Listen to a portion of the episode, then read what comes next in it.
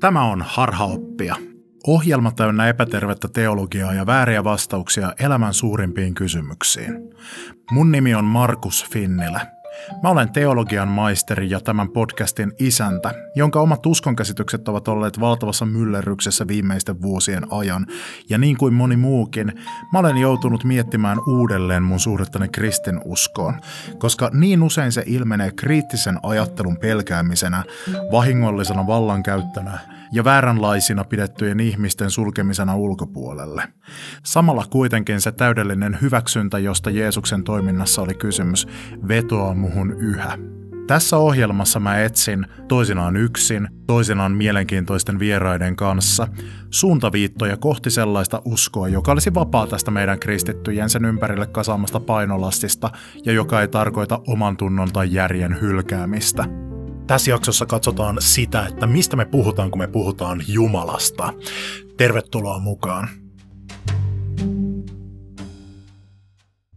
Mä en oikein ikinä tiedä, mitä vastata, kun multa kysytään, että uskonko mä Jumalaan. Tämä ei johdu siitä, että mä en tietäisi, että mitä mä ajattelen asiasta tai että mulla ei olisi jonkinlaista vakaumusta, vaan tämä johtuu ihan vaan siitä, että mä en halua vaikuttaa idiootilta leimautuminen sellaiseksi ihmiseksi, joka ajattelee, että jossain tuolla pilven reunalla istuu vanha harmaapartainen ukkeli, ei varsinaisesti kuulu mun elämän lyhyen tähtäimen tavoitteisiin. Tällaisena parakkaana ukkelina Jumala esiintyy esimerkiksi Michelangelon kuuluisassa freskossa, joka on Vatikaanissa, Sixtuksen kappelissa, Aatamin luominen, jossa Jumala on siinä oikealla puolella ja toisella puolella on Adam ja he kurottavat etusormillaan kohti toisiaan. Tämmöinen käsitys Jumalasta värittää myös monen ihmisen mielikuvitusta, sekä sellaisen, joka uskoo Jumalaan, että sellaisen, joka ei Jumalaan usko mäkään en pysty uskomaan tämmöisen alfauros Jumalan olemassaoloon. Mutta kyllä mä Jumalaan uskon, mutta Jumala, niin kuin kristinusko häntä tarkoittaa, ei ole mikään mies jossakin. Jos mietitään ylipäätään suuria teistisiä, eli Jumalaan uskovia maailman uskontoja, niin mikään niistä ei tarkoita Jumalalla jotain tämmöistä karvaista lentävää urosta, vaan sana Jumala on tapa viitata perimmäiseen todellisuuteen, joka hahmotetaan jollain tapaa persoonallisena tai persoonan kaltaisena ainakin. Tämmöisiä uskontoja on esimerkiksi juutalaisuus, islam, kristinusko ja monet hindulaisuuden muodot, jotka opettaa, että Jumala ei ole jossain ylhäällä asustava äijänkäppyrä, vaan tuonpuoleinen, ääretön, olemukseltaan jollakin tavalla sanoin kuvaamaton, kaiken olemassa olevan lähde ja syy. Siis se parakasukkeli ei ole Jumala. Sille pitäisi keksiä jokin toinen nimitys niin, että tämä nyt tulisi selväksi. Se voisi olla nimeltä vaikkapa Jumelo. Ja Jumelo ja Jumala on tosi erilaisia asioita. Jumalalla ensinnäkään ei suurten teististen maailmanuskontojen mukaan ole sukupuolta. Sukupuoli liittyy no, lisääntymiseen ja sitten sosiaaliseen identiteettiin ja niissä on kysymys lajitoverien välisistä kanssakäymisistä. Teistiset uskonnot, eli Jumalaan uskovat uskonnot väittää nyt, että Jumala on yksi, joten hänellä ei ole lajitovereita. Kaikenlainen puhe Jumalan sukupuolesta on parhaimmillaankin vaan vertauskuvallista ja pahimmillaan paha erehdys. Perimmäisellä todellisuudella ei ole pippeliä. Toinen syy sen idiootiksi leimautumisen pelon lisäksi, minkä takia mun on vaikea vastata kysymykseen siitä, että uskonko mä Jumalaan, on se, että mä en ole ihan varma, että onko se, mihin mä uskon, Jumala vai Jumelo. Siis onko mun käsitykseni Jumalasta totuuden mukainen? Ja sitten fakta, joka pahentaa tätä, joka yllätti mut ihan sikana, kun mä aikoinaan tämän opin, on se, että kristinuskossahan ei ole mitään yhtä yhteisesti jaettua Jumalakäsitystä, vaan on monta erilaista tämmöistä vaihtoehtoista jumeloa, jota osa kristityistä kannattaa, ja jokin niistä saattaa olla lähempänä todellista Jumalaa kuin jokin toinen. Siis kaikki kristityt on varmaan yhtä mieltä, jotka Jumalaan uskoo siitä, että Jumala on hyvä ja Jumala on luoja ja että Jumalalla on jotain tekemistä Jeesuksen kanssa ja että isä, poika ja pyhä henki siis näin. Mutta se, että mitä varsinaisesti tarkoitetaan sanalla Jumala, niin tästä on oikeasti tosi monta erilaista mallia. Mutta ne voidaan jakaa kolmeen päälajiin. Ja mä aion nyt käsitellä ne kolme sellaisessa järjestyksessä, että eka mä kerron siitä kaikkein oikeaoppisimmasta, sitten siirrytään hieman harhaoppisempaan versioon Jumalasta tai Jumelosta, ja sitten kolmantena käsitellään kaikkein harhaoppisin, mutta joidenkin kristinuskon teologisten koulukuntien kannattama käsitys siitä, mikä Jumala on. Ja huomataan, että nämä piirtää tosi erilaiset käsitykset siitä, että mitä me tuolla sanalla tarkoitetaan. Ensimmäinen kristinuskon sisältämistä jumalakäsityksistä on klassinen teismi. Se on kaikkein oikea-oppisin ja perinteisin. Klassinen teismi lähtee liikkeelle ihan näistä perusjutuista, että Jumala on luoja, hän on hyvä, hän on kaikki tietävä, kaikki valtias, kaikkialla läsnä oleva. Mutta sitten se sisältää joukon erikoisia väittämiä, jotka tekevät tästä jumelosta oikeastaan aika merkillisen kokonaisuuden. Ja kaikkein parhaiten mun mielestä klassinen teismi lähtee purkautumaan, jos sitä lähestytään Jumalan yksinkertaisuuden opin näkökulmasta. Klassiset teistit sanovat, että Jumala on yksinkertainen – ja tällä he eivät pilkkaa Jumalaa ja syytä häntä jonkinlaisesta vajaa-älyisyydestä, vaan se viittaa käsitykseen, jonka mukaan Jumala ei koostu osista. Jumalalla ei ole käsiä eikä jalkoja, ei päätä eikä olkapäätä eikä peppua polvia ja varpaita. Hän on siis aineeton olento. Ja tästä on yleisesti samaa mieltä myös niiden muiden jumalakäsitysten kannattajat. Mutta klassinen teismi ylettää Jumalan yksinkertaisuuden myös siihen, että hänellä ei ole myöskään käsitteellisiä osia.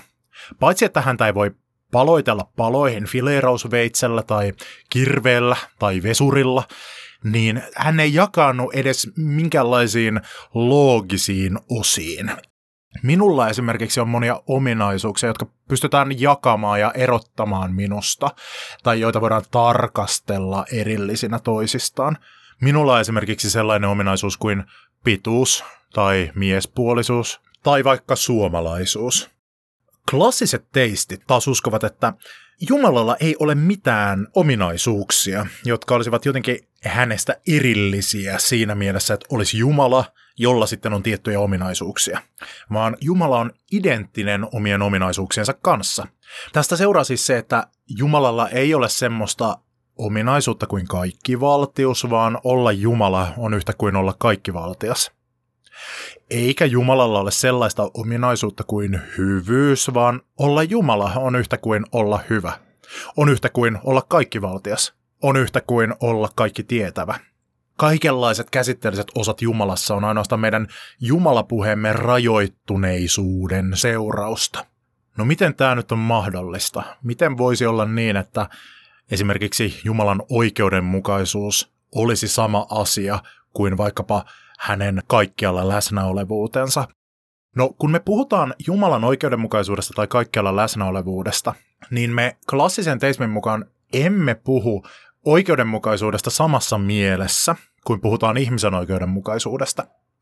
Eikä me puhuta Jumalan kaikkialla läsnäolevuudesta samassa mielessä kuin mitä me läsnäolevuudesta puhutaan muuten – meidän kielen käyttömme on rajoittunut kuvaamaan vain tämmöisiä meidän maailmankaikkeuteemme liittyviä rajallisia asioita.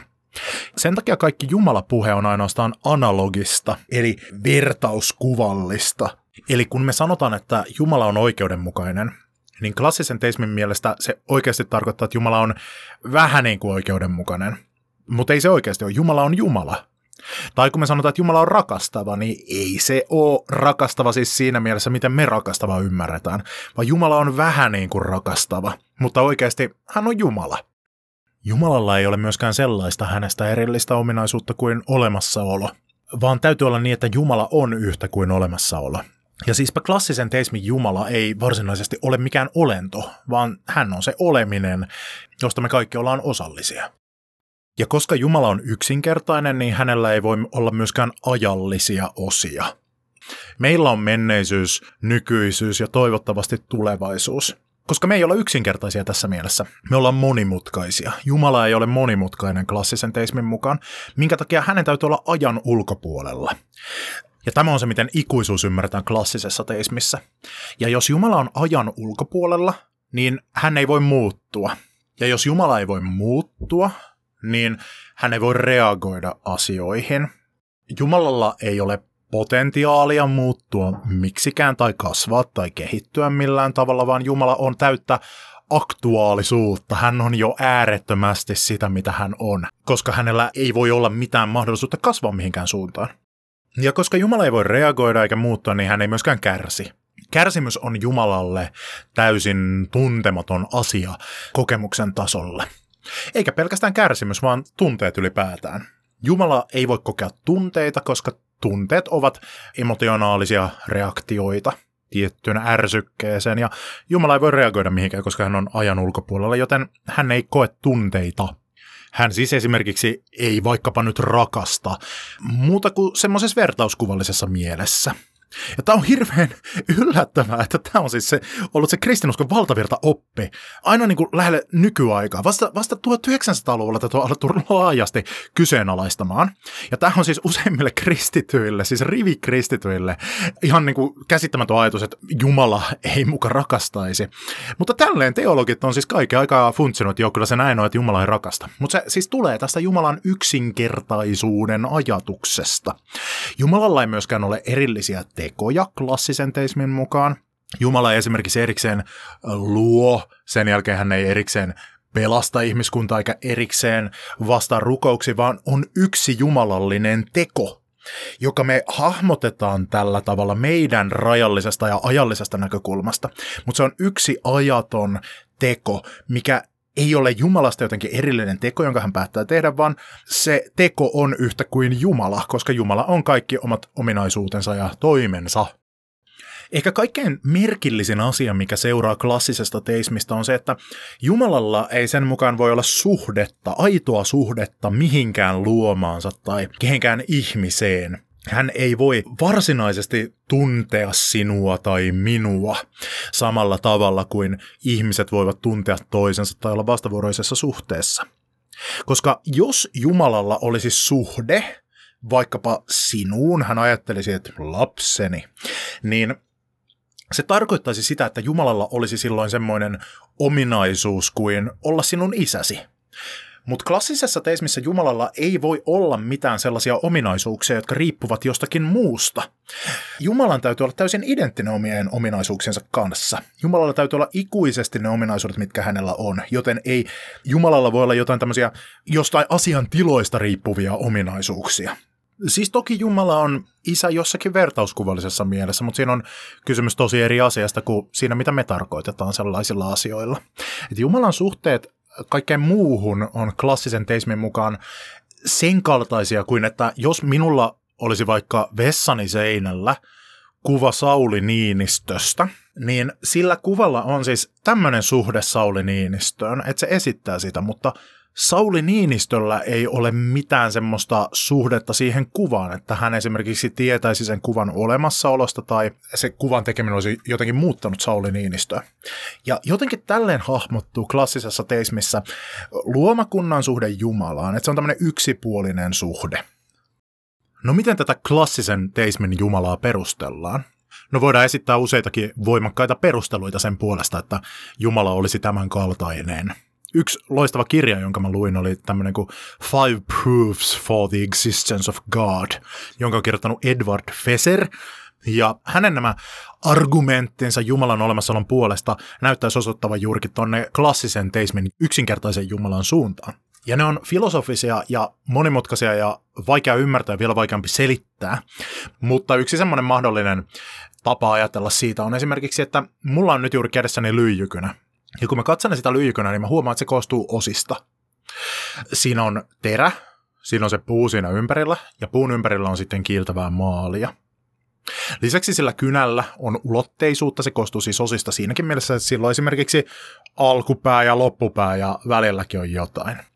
Kun mä mietin, että mikä mahdollistaa sen, että nämä erilaiset osat ovat yhdessä, niin mä voin siihen vastata ensinnäkin ajallisesti, että kynätehtaan työntekijä on ne sinitarralla toisinsa kiinnittänyt. Mutta mä voin vastata myös tälleen niin kuin tämän tilanteen näkökulmasta, että no se mahdollistaa ne molekyylit, josta se kynä koostuu. Mutta myös molekyylit koostuu osista, mikä mahdollistaa, että ne osat pysyy yhdessä. Atomien väliset sidokset. Mutta siinä meillä on taas moniosaisia juttuja. Siis meillä on atomi, jossa on, on ydintä ja on elektronia, jotka on alkeishiukkasia. Ja alkeishiukkaset on sitten semmoisia universumin palasia, joilla itsellään ei ole materiaalista fysikaalista koosteisuutta. Mutta niillä on kuitenkin toisenmoista koosteisuutta.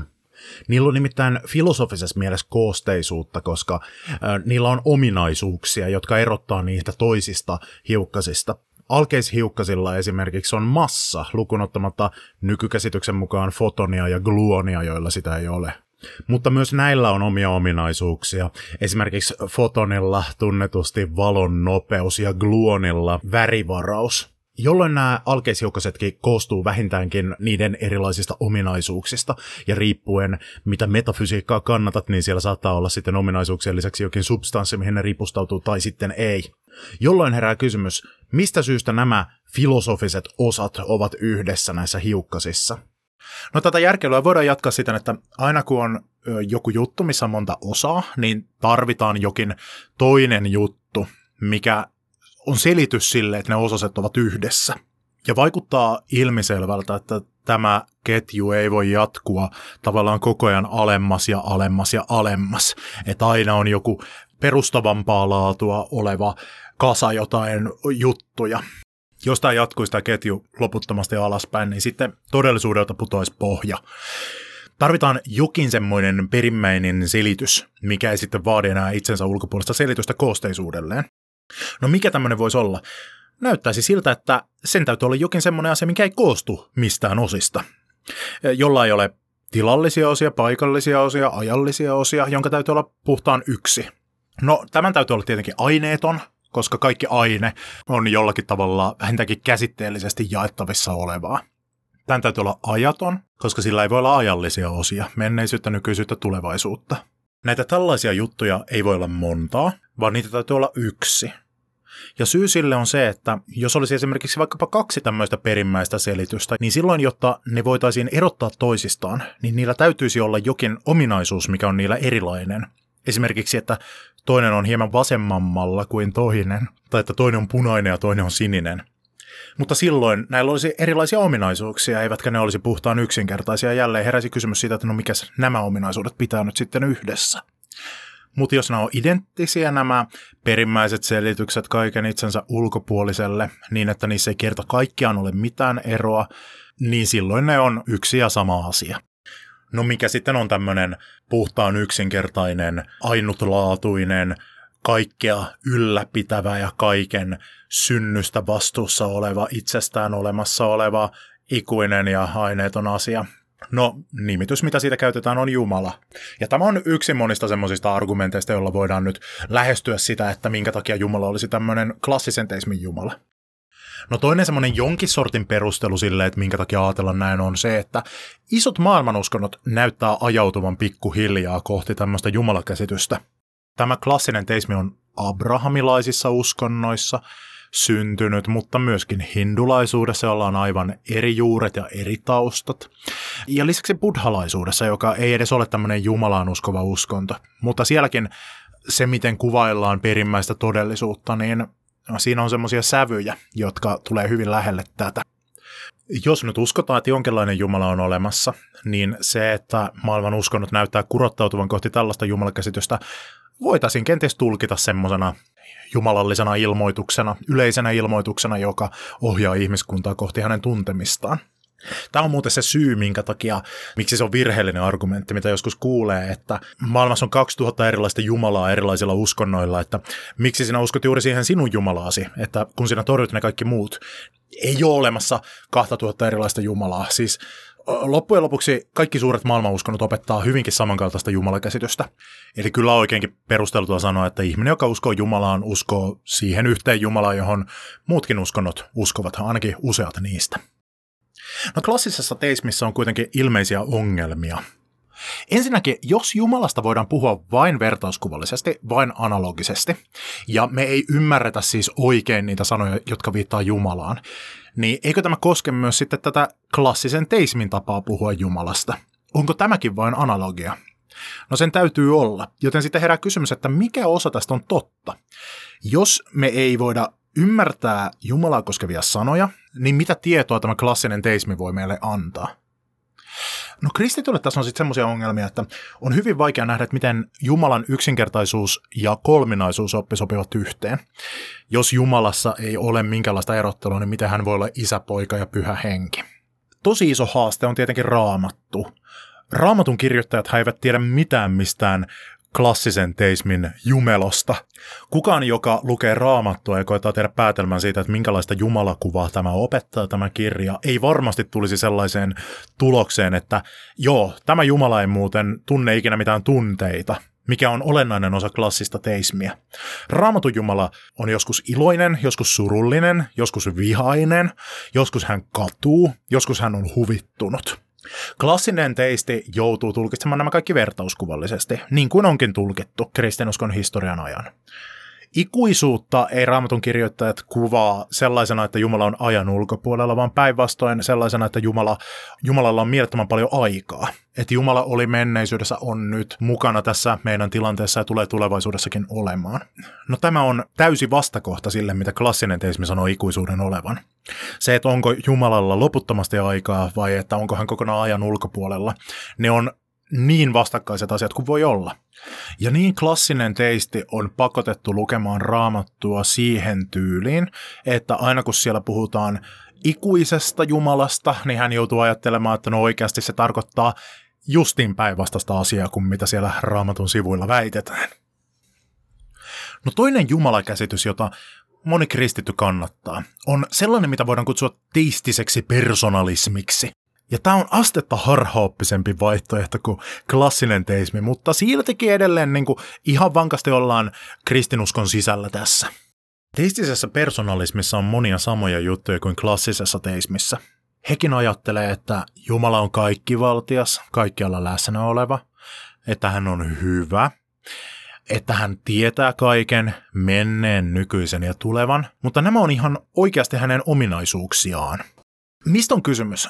No tästä on monta eri versiota, mutta yhteistä niille kaikille on se, että teistiset personalistit kieltävät Jumalan yksinkertaisuuden opin. Silloin meillä ratkeaa tosi moni ongelma. Meidän ei esimerkiksi enää tarvitse ajatella, että Jumala on tunteeton, eikä meidän tarvitse ajatella, ettei Jumalalla olisi suhdetta luomakuntaan. Jos Jumalan yksinkertaisuudesta luovutaan, niin silloin me voidaan luottaa paremmin myös siihen, että kun me sanotaan, että Jumala rakastaa, niin se tarkoittaa jotain sellaista, mikä me pystytään tunnistamaan rakkaudeksi. Teistisessä persoonalismissa Jumala ei ole oleminen, vaan hän on olento, niin kuin mekin, mutta vaan kaikilla mahdollisella tavalla parempi ja enemmän ja täydellisempi ja perimmäisempi olento. Teistiselle personalistille on myös mahdollista ajatella näin, että Jumala kokee ajankulun jolloin hän voi tulkita raamatun puhetta Jumalan ikuisuudesta paljon kirjaimellisemmin kuin klassinen teisti. Voidaan tehdä esimerkiksi tällainen välimallin siirto niin kuin tekee yhdysvaltalainen baptisti-filosofi William Lane Craig, jonka mukaan Jumala on luonnostaan ajaton, mutta sillä hetkellä kun hän alkuräjähdyksessä loi maailmankaikkeuden, niin aika alkoi ja siitä eteenpäin Jumala on sitten ollut myös ajallinen. Teistisessä personalismissa Jumala voidaan määritellä siten, että hän on täydellisen mahdollinen olento. Että hän on olento, jolla on maksimaalinen määrä täydelliseksi tekeviä ominaisuuksia. Eli jos me mietitään, että millaista olisi täydellinen voima, niin no niin suurta voimaa, että voi tehdä mitä vaan. Eli Jumala on kaikki voltias. Jos me mietitään, että millaista on täydellinen tieto, niin kaikki tietävää. Että Jumalalla on maksimaaliset tehot näissä kaikissa. Mutta ne on hänen ominaisuuksia, hän ei ole identtinen niiden kanssa, niin kuin klassisessa teismissä. No onko meillä syytä ajatella, että tämmöinen täydellisen mahdollinen olento olisi olemassa? No toki on mahdollista esittää perusteluja. Yksi tapa perustella täydellisimmän kuviteltavissa olevan olennon olemassaoloa on siten, että me voidaan miettiä, että mitä se tarkoittaisi, että tämmöinen olisi olemassa, tai mitä se tarkoittaisi, että tämmöinen ei olisi olemassa. On nimittäin monia eri tapoja olla olemassa tai olla olematta olemassa. Asia voi olla olemassa siten, että sen olemassaolo riippuu joistakin muista tekijöistä. Esimerkki on vaikkapa talo. Talo on olemassa vain siksi, että on olemassa tiiliä, josta se talo koostuu. Talo on olemassa vain siksi, että on olemassa rakentajia, jotka on sen talon rakentaneet. Ihmisten olemassaolo niin ikään on sellainen asia, jonka olemassaolo riippuu jostain muusta. Ihmisen ei olisi pakko olla olemassa.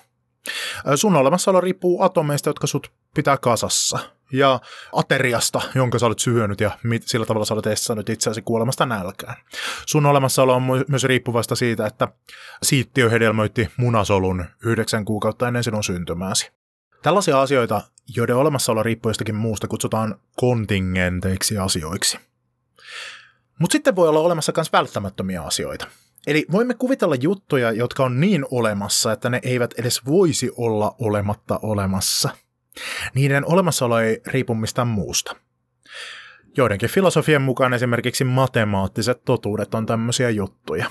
Esimerkiksi se totuus, että 1 plus 1 on yhtä kuin 2. Jos tämä totuus on olemassa, niin se on välttämättä olemassa. Ei voisi olla niin, että se olisi jotenkin toisin. Emme voi kuvitella maailmankaikkeutta, jos olisi olemassa jokin sen kanssa ristiriitainen totuus. No jos Jumala on olemassa, niin kummalla tavalla hän on olemassa? Onko hän olemassa kontingentisti, eli riippuuko hänen olemassaolonsa jostain muusta, vai onko hän olemassa välttämättä, eli vähän niin kuin matemaattiset totuudet? No, näyttäisi siltä, että hän ei voi olla kontingentisti olemassa, koska ei Jumala voi olla olemassa jonkin sen takia, että jokin mahdollistaisi hänen olemassaolonsa. Siitä seuraisi se, että se jokin muu olisi Jumala, jolloin tämä kysymys koskisi sitä. Jos Jumala on olemassa, niin täytyy olla niin, että Jumala on ihan pakostakin olemassa. Ei ole kuviteltavissa olevaa maailmaa, jossa Jumalaa ei olisi, joten jos Jumala on olemassa, niin näistä kahdesta vaihtoehdosta hän on olemassa välttämättä. Mutta entäs jos Jumala ei ole olemassa? No olemassa olemattomuuttakin on kahta lajia. On asioita, jotka eivät ole olemassa, mutta voisivat periaatteessa olla. Esimerkiksi yksisarvinen – Voidaan kuvitella, että olisi olemassa hevosia, joiden otsassa törröttää piikki, ja jonka harjassa on glitteriä ja jolla on sateenkaaritatuointi pakarassa. Tällaisia asioita niin kuin yksisarvinen, jotka voisi olla periaatteessa olemassa, mutta ei ole, kutsutaan mahdollisiksi asioiksi.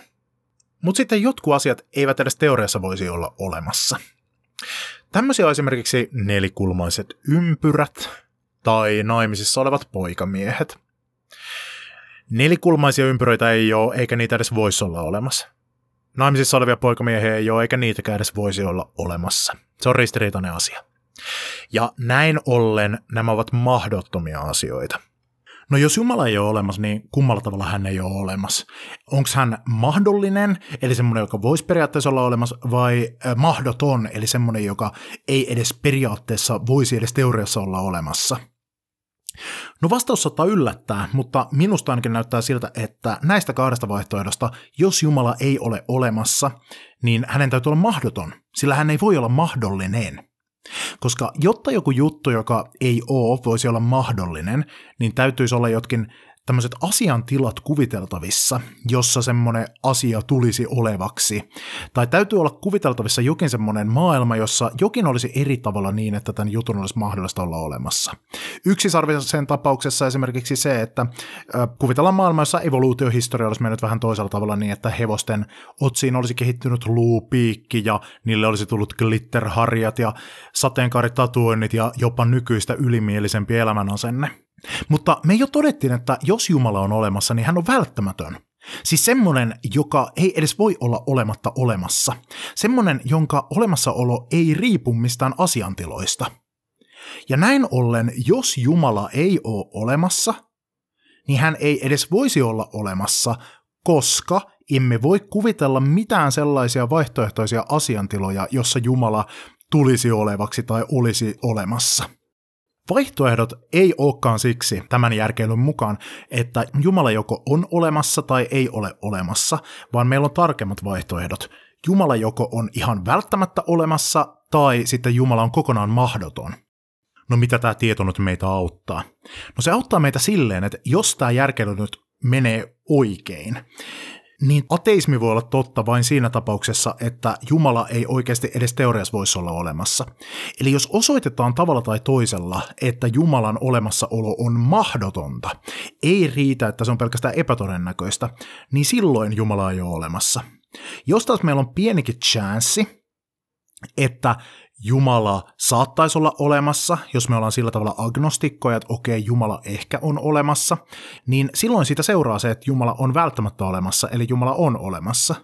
Tämä on mun mielestä hirveän hauska järkeily.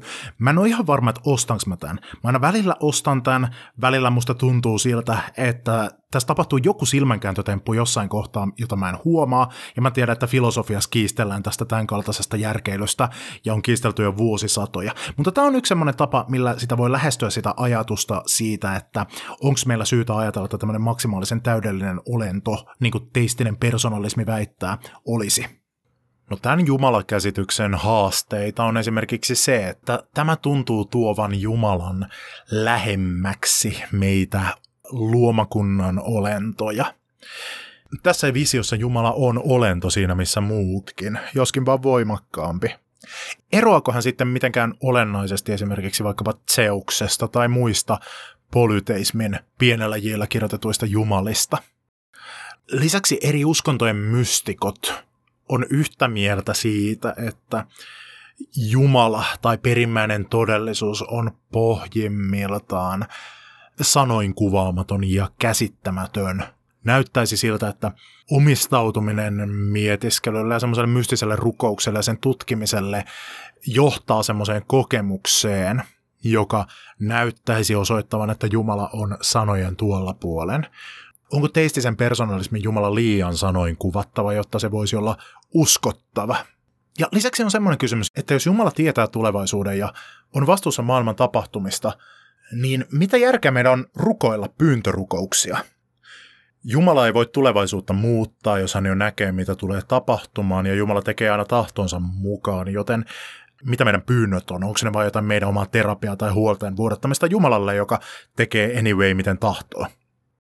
No kolmas jumelo, jumalakäsitys, jota jotkut kristityt kannattavat ja muissakin uskonnoissa, on kaikkein harhaoppisin. Ja se on nimeltään avoin ja relationaalinen teismi. Tämä avoin tarkoittaa sitä, että ajatellaan, että tulevaisuus on avoin. Tulevaisuutta ei ole määrätty, eikä Jumala myöskään tiedä sitä, millainen tulevaisuus on. Relationaalinen tarkoittaa suhteita, eli tässä ajatellaan, että Jumalalla on aitoja suhteita luomakunnan kanssa. Ja luomakunta vaikuttaa Jumalaan ja Jumala vaikuttaa luomakuntaan. No sitten tästä on olemassa semmoinen laittiversio ja sitten semmoinen Full HD DVD-versio. Laittiversion nimi on avoin teismi joka on periaatteessa ö, samaa kuin teistinen personalismi. Eli Jumala on tosi voimakas olento, joka on välttämättä olemassa, mutta avoimessa teismissä ajatellaan vaan, että hän on sitten sattunut luomaan universumin sellaiseksi, että sen tulevaisuus on aidosti avoin. Tätä saatetaan perustella vaikka sillä, että näin Jumala on pystynyt mahdollistamaan vapaan valinnan meille. Ja tätähän on helppo perustella raamatulla. Raamatussa on kohta, jossa Jumala katuu jotakin asiaa, kun hän huomaa, mitä jostakin jutusta seuraa. Tai raamatussa on kertomuksia siitä, kuinka Jumala koettelee jotakin, että onko joku uskollinen joku tyyppi. Ja sitten hän saa selville se, että no nyt minä tiedän, että sinä olet uskollinen. Hän sanoi esimerkiksi Abrahamille. Mikä sitten sopii kauhean hyvin yhteen sen kanssa, että ajatellaan, että Jumala ei tiedä tulevaisuutta. Mutta sitten tästä avoimesta relationaalisesta teismistä on vielä semmoinen 98-oktaaninen megaversio, joka on myös astetta vielä harhaoppisempi, ja sen nimi on prosessiteologia. Prosessiteologiassa ajatellaan niin, että klassiset teistit ja teistiset personalistit tekee ison mokan, kun ne olettavat, että universumi koostuu erillisistä palikoista ja olennoista – avoimet ja relationaaliset teistit usein ajattelevat, että tämä on semmoista kreikkalaisen filosofian tuomaa hapatusta, joka jakaa maailman semmoisiin helposti erotettavissa oleviin asioihin, jotka pysyy jotenkin muuttumattomana ajan halki. Tämmöinen ajattelutapa, joka jakaa asioita meihin ja muihin, Jumalaa ja luomakuntaan, vasempaa ja oikeaa ja niin edelleen. Tämän jumalakäsityksen kannattajat kiinnittää huomiota siihen, että katso mitä tahansa asiaa sun ympärillä. Jos sä tutkit mitä tahansa asiaa, mikä sulla nyt on saatavilla tai näköpiirissä, tarpeeksi kauan, niin sä näet siinä merkkejä siitä, että se asia on muuttumassa joksikin muuksi. Hajoamisen merkkejä, kasvamisen merkkejä, tuhoutumisen merkkejä, uuden syntymisen merkkejä. Mä katson mun kädessäni olevaa virvoitusjuomatölkkiä. Se näyttää äkkiseltään hyvinkin pysyvältä. Esineeltä, joka, joka ei käy läpi minkäänlaista muutosta. Mutta kun mä tarkemmin katson sitä, niin tämä ei ole totta. Mä näen siinä naarmuja. Mä näen siinä lommoja. Mä näen siinä välähdyksiä tämän esineen tulevaisuudesta, kun tämä tulee tuhoutumaan, kun tämä tulee hajoamaan. Ja molekyylit ja atomit ja osaset, mistä se koostuu, tulee olemaan kenties osa jotain muuta. Ehkäpä osa jotain muuta tölkkiä tai kenties tämä tulee hajoamaan luontoon ja jakautumaan soraan. Kuka tietää, mitä tästä tämän tölkin aineesta tulee tulevien vuosituhansien aikana? Mutta merkit siitä, että tämä on matkalla kohti sitä jotain, on nähtävissä. Tai mieti omaa kehoasi. Olipa sun elämänvaihe mikä hyvänsä, tarkkailemalla sun kehoa jonkin aikaa sä huomaat siinä merkkejä siitä, että se on tulossa joksikin toiseksi. Onko sinulla tänään yksi ryppy enemmän kuin eilen, tai kasvaako sinussa karvoja paikassa, missä vielä viime viikolla ei kasvanut? Onko jokin ruoka-aine alkanut miellyttämään sua eri tavalla kuin ennen? Onko sun vointisi parempi tai huonompi kuin mitä se oli vuosi sitten? Me muututaan. Nämä on merkkejä elämästä, kuolemasta, uuden syntymisestä, tuhoutumisesta, rappeutumisesta, kasvusta ja siitä, että me ollaan tulossa meidän lopulliseksi versioksi itsestämme. No avoimessa relationaalisessa teismissä otetaan tosi vakavasti tämä, että universumi on jatkuvasti semmoisessa muutoksen tilassa ja prosessissa. Tulevaisuus on avoin erilaisille vaihtoehdoille, mahdollisuuksille, jotka muodostaa tämmöisiä vaihtoehtoisia polkuja, mitä todellisuus voi ottaa, kun tämä prosessi etenee ja maailmankaikkeus tulee yhä joksikin muuksi. Ja useat näistä mahdollisuuksista meidän edessämme on sellaisia, että ne on riippuvaisia siitä, että mitä me valitaan – Valitsetko sä käyttää sun rahoja vaikkapa perunalastuihin vai kuntosali jäsenyyden hommaamiseen? Se vaikuttaa siihen, että mikä sun edessä olevista mahdollisuuksista aktualisoituu, tulee todeksi. Ja tämä näkymätön tulevaisuuden mahdollisuuksien verkko, nämä polut muodostaa ikuisen ja aineettoman kokonaisuuden, joka on kirjoitettu universumin DNAhan. Tämä valitse itse oma seikkailusi tarina, joka meidän edessämme on joka hetki, on se, mitä prosessiteologiassa kutsutaan Jumalaksi. Jokaisella hetkellä, kun me valitaan asioita, tai kun hiukkaset käyttäytyy, miten käyttäytyy, ja universumi menee eteenpäin, jokin näistä Jumalan tarjoamista mahdollisuuksista aktualisoituu. Prosessiteologiassa siis ajatellaan, että Jumala ei tee mitään yksin, vaan jokaisessa hänen teossaan on aivan yhtä paljon mukana luomakunta. Jumala tarjoaa ne mahdollisuudet meidän eteen, hänen luovuutensa ja Jumala tarjoaa ne resurssit, millä me voidaan tehdä meidän valinta, mitä me aktualisoidaan. Niistä luovista jutuista me hän tarjoaa. Hän ikään kuin kutsuu meitä tanssiin. Ja näin ollen, mikään meidän teko tai mikään tapahtuma universumissa ei ole pelkästään meidän tekoa, vaan siellä on Jumala mukana. Koska kaikki meidän teot on yksi vaihtoehto sieltä niistä vaihtoehtoisista aikajanoista, jotka on yhtä kuin Jumalan luova mieli. Mutta Jumala ei ole pelkästään semmoinen pajatso, jossa on vaihtoehtoisia polkuja, mitä pitkin kolikko voi tippua, vaan Jumala myös houkuttelee valitsemaan jokaisella hetkellä sen reitin ja sen vaihtoehdon, joka on eniten hyvää, eniten totta ja eniten kaunista. Me nähdään tämä siinä, kuinka universumin kosmisen evoluution historiassa aineeton on aktualisoitunut aineelliseksi. Aineellinen on aktualisoitunut elämäksi. Elämä on kehittynyt tietoiseksi. Ja tietoinen, mitä me ollaan, me koetaan kutsua hyvyyteen ja totuuteen ja kauneuteen. Me tehdään taidetta. Me tunnetaan, että taiteella on arvoa. Me tunnetaan, että rakkaudella ja oikeudenmukaisuudella on arvoa. Se velvoittaa meitä. Ei pakota, mutta velvoittaa ja kutsuu. Me tunnetaan tämä, tämä jumalallinen houkutus, niin kuin prosessiteologiassa sanotaan. No nyt joku ehkä miettii, että no miksi ajatella, että siellä on joku Mr. Jumala houkuttelemassa meitä. No ei ajatellakaan niin ei Jumala ole prosessiteologiassa jokin erillinen otus, joka lisätään tähän universumiin, vaan koko universumi on sitä Jumalan elämää ja sitä ho- houkutusta ja sitä Jumalan prosessin menemistä eteenpäin. Prosessiteologiassa Jumala myös muuttuu. Hän on aidossa suhteessa kaiken olemassa olevan kanssa, niin elollisen kuin elottoman. Ja kun universumi menee tiettyyn suuntaan, niin Jumala mukautuu siihen. Ja uusia mahdollisuuksia aukeaa. Me tunnetaan uudenlaista houkutusta. Meidän moraalinen tietoisuus esimerkiksi herää eri aikoina uudella tavalla viemään meitä yllättäviinkin suuntiin, mitä ei olla aikaisemmin tajuttukaan. Koska Jumala, joka kietoutuu kaikkiin tuntemuksiin, kaikkeen tietoisuuteen, kärsimykseen, kaikkiin kokemuksiin, ottaa ne kaikki osaksi itseään. Tämä kasvun potentiaalisuuksien ja niihin kietoutuvan houkutuksen samaistaminen Jumalaan on seurausta siitä, että prosessiteologia perustuu siihen maailmankuvalliseen siirtoon, että siinä ei ajatella, että objektit on se, mistä universumissa on kysymys, vaan ne on toissijaisia. Ja ensisijainen juttu, miten maailma pitäisi nähdä, on tapahtumat ja muutokset. No tällaista jumeloa tukee muutamat jutut.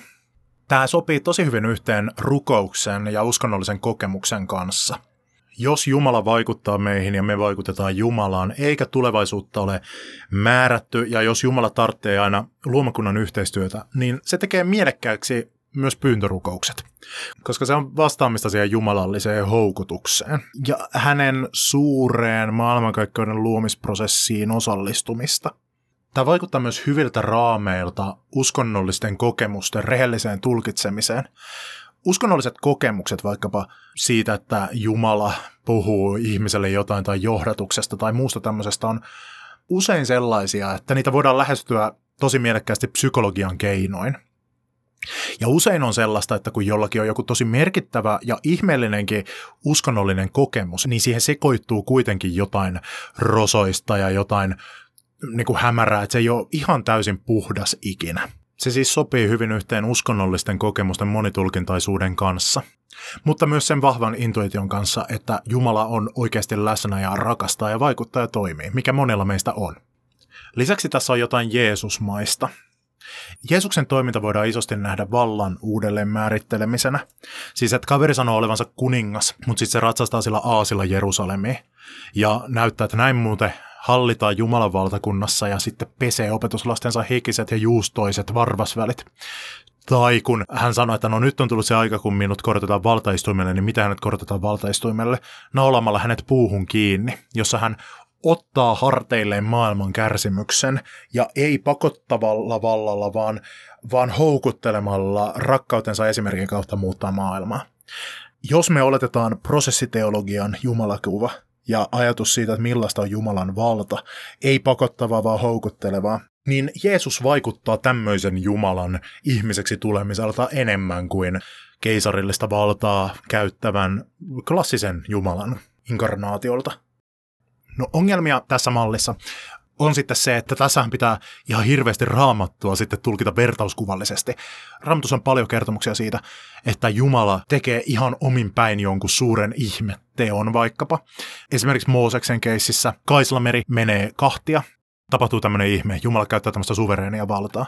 No prosessiteologiassa joudutaan joku keksimään tähän joku tosi ihmeellinen selitys, tai sitten sanomaan, että no tämä on vertauskuvallista, tai sitten, että no tämä on tämmöistä mytologiaa.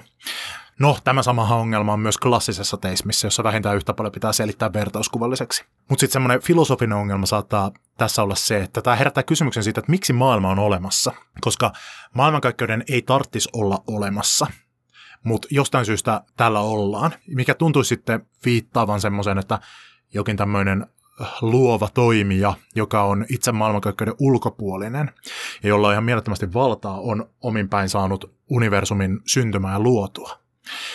No sitten prosessiteologian Jumala ei tee omin päin yhtään mitään, vaan tämä niin kuin näyttäisi vievän siihen suuntaan, että universumi olisi jotenkin ollut aina olemassa, kenties Jumalasta aina riippuvaisena ja sitten Jumala olisi aina luonut sitä, mutta kuitenkin tämä jättäisi sen kysymyksen, että no minkä takia yhtään mitään on olemassa. Joten tämä on tilanne. Kristityllä ei ole yksimielisyyttä siitä, että mikä on Jumala – vai Jumalalla voidaan tarkoittaa esimerkiksi klassisen teismin totaalisen yksinkertaista ja yksinäistä Jumalaa, teistisen personalismin voimakasta välttämätöntä olentoa tai prosessiteologian houkuttelevaa ja muuttuvaa Jumalaa. Ja siksi on vaikea vastata kysymykseen siitä, että uskonko mä Jumalaan. Koska ensiksi pitäisi määritellä, että mitä näistä jumeloista sillä sanalla Jumala tarkoitetaan – kyllä siinä jumalauskossa täytyy olla kysymys jostakin muusta kuin siitä, että saisi nyt määriteltyä tarkasti, että mitkä ovat mun metafyysiset käsitykset. Siis miten näitä voi ihminen selvittää, kun ei niinku asiantuntijatkaan pääse yksimielisyyteen siitä, että minkä puolesta on kaikkein parhaat perustelut. Joten kun Jeesus puhui sitä, että ottakaa valtakunta vastaan niin kuin lapsi, niin eihän se tietenkään voinut tarkoittaa mitä, että sun pitää uskonnon filosofian pätevyys hankkia ja täytyy vakuuttua jostakin argumenteista, kun mistä minä tiedän, että jos mä vakuutun jostain argumenteista, että onko mä oikeassa vai onko mä vakuuttunut ihan vääristä argumenteista. Mutta tarvitseeko mun välttämättä valita kristittynä? Kolme näkökulmaa, yksi Jumala. Voisiko kristitty ajatella näin, että nämä kolme erilaista loogista kokonaisuutta ja Jumalakäsitystä heijastelevatkin sitä, että Jumalassa on jotain kolminaista? Voitaisinko klassisen teismin totaalisesti meidän sanojen ulkopuolella oleva yksi, yksinkertaisuus samaistaa siihen, mitä Kristus kutsui isäksi? Voitaisinko teistisen personalismin persoonallinen Jumala, joka on olento, joka me voidaan tuntea, yhdistää Jumalan poikaan, Jeesukseen, joka kristinuskon mukaan on se, mitä me tunnetaan Jumala. Voitaisinko avoimen relationaalisen teismin tai kenties jopa prosessiteologian, dynaaminen, meitä koko ajan uuteen vievä, luova todellisuus meidän ympärillä, joka me tunnetaan ja joka kietoutuu meidän kaikkeen toimintaan, samasta pyhän henkeen. Tehtiinpä näin tai ei, niin meidän ei ehkä kuitenkaan tarvitse valita – Ehkäpä Jumalan typistäminen joksikin jumeloksi on jo sinänsä virhe. Yhteistähän näille eri käsityksille on se, että sanalla Jumala tarkoitetaan olemassaolon perimmäistä perustaa. Sitä, mikä olisi, jos mitään muuta ei olisi. Jos me tyydytään määrittelemään Jumala tällä tavalla, että se on sana, mikä tarkoittaa olemassaolon perustaa, niin silloin on itsestään selvää, että Jumala on olemassa. Millainen hän on? Se on kysymys erikseen. Kaikki eivät nimitä olemassaolon perustaa Jumalaksi. Jotkut nihilistiset ateistit puhuvat suuresta tyhjyydestä, tämmöisestä voidista, josta me tullaan ja johon me palataan kuoltuamme. Onko se erilainen näkökulma siihen, mitä kristitty kutsuu Jumalaksi? Buddhalaiset puhuvat buddha-luonnosta tai nirvanasta, hindut brahmanista, eksistentiaaliset humanistit mystisestä todellisuudesta, joka on sanojen ulottumattomissa, mutta joka antaa merkityksen ihmisyydelle ja joka välähtää esiin siellä, kun ihmiset rakastaa toisiaan. Minusta vaikuttaisi siltä, että nämä kaikki ovat erilaisia tapoja puhua perimmäisestä todellisuudesta. Ja jos näin on, niin silloin siinä, että onko joku kristitty vai ei, ei ole kysymys siitä, että uskooko, että on olemassa jokin sellainen otus kuin Mr. Jumala. Kysymys on siitä, että meidän ympärillä ja meidän edessä ja meidän sisällä ja meidän alla ja meidän yllä on koko ajan perimmäinen todellisuus. Kutsuttiin sitä Jumalaksi tai joksikin muuksi. Se on ilmiselvää. Mutta kristitty päättää olla suhteessa tuohon perimmäiseen todellisuuteen sillä tekniikalla, mitä Jeesus opetti.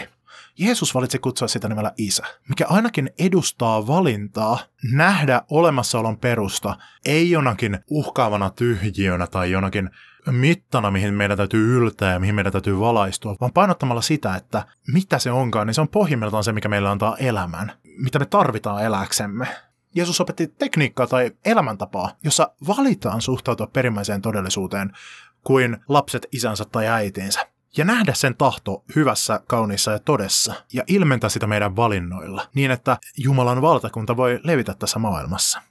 Ja näin siinä, että mä uskon Jumalaan, on kysymys siitä, että mä valitsen opetella katsomaan jumaluutta siitä näkökulmasta, mitä Jeesus opetti. Mutta jokaisen kuviteltavissa olevan jumelon suhteen mä olen agnostikko. Se, että onko olemassa vaikka klassisen teismin Jumalaa, ei ole mulle kiinnostava kysymys mun jumalauskoni kannalta. Voisi jopa sanoa, että kaikkien jumeloiden kieltäminen on välttämätöntä, jotta voi uskoa Jeesuksen tavoin Jumalaan. Tämä ei ole vain teologista kikkailua, vaan tämä nousee kristinuskon ydinväitteistä. Kristitty sitoutuu siihen, että kaikki mitä Jumalasta voidaan sanoa löytyy 2000 vuotta sitten lähi eläneestä kodittomasta, murhatusta raksamiehestä, joka ekat seuraajat koki, että hänen opetuksissaan, hänen parantavassa rakkaudessaan, hänen juhlissaan, mitä hän piti syntisinä pidettyjen kunniaksi, ja antoi heidän pitää hänen kunniakseen, välähti perimmäinen totuus. Se, mistä kaikessa tässä on kysymys. Ekat kristityt ajattelevat, että kaikki muut väitteet Jumalasta kalpenee Jeesus Nasaretilaisen rinnalla. He meni niin pitkälle, että heidän mielestä oli oikein kutsua häntä Jumalan pojaksi ja Jumalan sanaksi ja jopa lihaksi tulleeksi Jumalaksi. Väite Jeesus Nasaretilaisesta ainoana väylänä Jumalan luo on niin posketon, että se vaatii radikaalia agnostisismia tai jopa ateismia suhteessa kaikkiin kuviteltavissa oleviin jumeloihin. Uuden testamentin kirjoittajien mielestä Jumalan syvin olemus ja tahto ilmeni maailmalle Jeesuksen kuolemassa. Apostoli Paavali kirjoitti korinttilaisille, että hän kieltäytyy tuntemasta mitään muuta kuin Kristuksen ristinnaulittuna. Ja kun me ristiä mietitään, niin siellä myös meille välähtää tämä ateismin rooli Jumalasuhteessa. Siellä Jeesus huutaa, Jumalani, Jumalani, miksi minut hylkäsit, ja kuolee. Toi on ton kulttuurin lähinvastine ateismille. Kristittynä on ajateltava, että pitkäperjantaina Jumalasta tuli ateisti. Ja jos ateismi on keskeinen osa kristillistä uskoa, niin sillä on suoria vaikutuksia hengelliseen elämään. Jotkut ajattelevat, että ihana kristitty kokee kaiken aikaa Jumalan läsnäoloa ja se on toki hieno ja tärkeä kokemus, ja jotkut meistä on siihen taipuvaisempia kuin toiset. Mutta se ei ole homman pointti. Hengellinen kokemus muodostuu joissakin aivojen osissa niiden vuorovaikutuksissa. Ja jos Jumala on ääretön, niin hän ei tietenkään mahdu ihmisten aivoihin, jolloin hengellisissä kokemuksissa ei voi olla kysymys Jumalasta itsestään. Parhaimmillaan se voi olla jonkinlainen välähdys hänestä ja pahimmillaan viedä huomioon Jumalasta. Ja siksi yhtä tärkeä osa uskoa onkin tunne Jumalan poissaolosta. Ja jotkut meistä taas on lahjakampia kuin muut tuntemaan niitä Jumalan poissaolon kokemuksia. Tämä monesti kristillisissä piireissä esitetään semmoisena huonona juttuna tai ongelmana, mutta ihan yhtä lailla sitä voisi pitää ateismin armolahjana. Samaistumista siihen Jumalaan, joka huutaa Golgatalla kosmiseen tyhjyyteen. Ja siinä oli tämänkertainen harhaoppia. Jos sulla on kysyttävää tai kommentoitavaa tai muuta asiaa mulle, niin voit pistää viestiä osoitteeseen harhaoppia at gmail.com. Mutta nyt rauhaa, rakkautta ja kolmiyhteisen Jumalan siunasta sinulle hyvä harhaoppinen kuulijani.